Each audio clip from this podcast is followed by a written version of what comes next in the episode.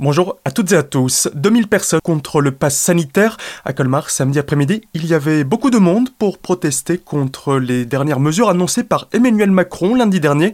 Après s'être rassemblés place de la mairie, les manifestants ont battu le pavé jusqu'à la préfecture avant de se diriger vers l'hôpital Pasteur pour soutenir les soignants. Dans le cortège, des personnes de tous âges, tous horizons, dont beaucoup qui ne manifestent pas habituellement. Des soignants ont également pris part à ce rassemblement. Manifestation également contre le pass sanitaire à Paris ce samedi où la députée barinoise Martine Vonner s'est rendue. Elle a entre autres demandé à des manifestants de faire le siège des parlementaires et d'envahir leur permanence. Suite à ses propos, elle a été exclue hier de son groupe parlementaire Libertés et Territoires. Selon elle, ses propos ont été surinterprétés.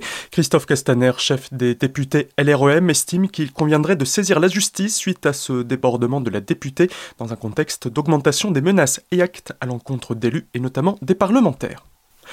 Aucun train entre Molsheim et Salles du 18 juillet jusqu'au 15 août. La circulation des trains est impactée par les travaux de renouvellement des infrastructures ferroviaires. La SNCF fait savoir que les trains supprimés entre Molsheim et Roto, Salles ou Saint-Dié-des-Vosges vont être remplacés par des cars. Carton plein pour les décibules. Au total, 14 000 personnes se sont déplacées pour les 10 soirées-concerts organisées à Neuve-Église par l'association Décibule.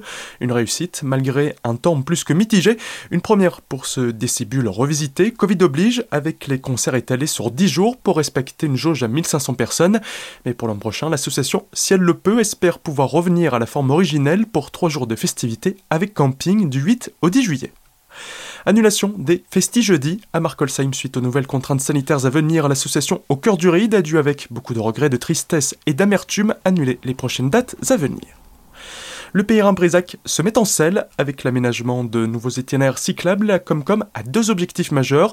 D'une part, créer un axe économique du nord au sud du territoire afin de desservir les grandes zones économiques et ainsi favoriser l'utilisation du vélo pour réaliser les déplacements domicile-travail. D'autre part, créer un axe touristique d'est en ouest qui relie Colmar à l'Allemagne. Cela se traduit par le jalonnement, l'acquisition d'équipements de stationnement, une aide à l'achat de vélos électriques ou encore la sensibilisation dans les écoles et entreprises. L'Arena fait son cinéma. Durant trois week-ends, la structure a proposé aux habitants du territoire plusieurs films en allemand ou en français sous-titrés dans l'autre langue. Et ce week-end, ce sera déjà la fin sur l'île du Rhin, à Fogelgrün.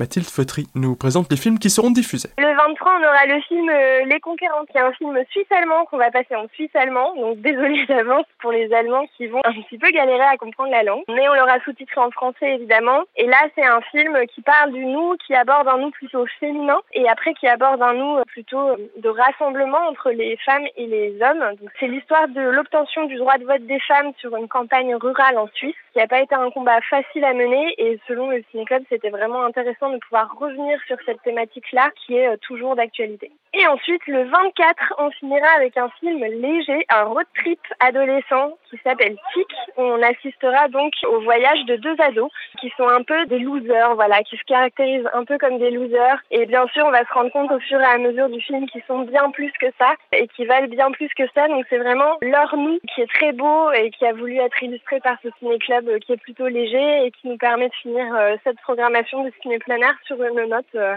sympathique. L'entrée est libre. Pour plus d'informations, rendez-vous sur le site de l'Arena ainsi que sur les réseaux sociaux où seront communiquées des informations, notamment quant à la météo et le matin au nom du cinéma en plein air. Tout de suite, le retour de la musique sur votre radio. Très belle journée à toutes et à tous à l'écoute d'Azur FM.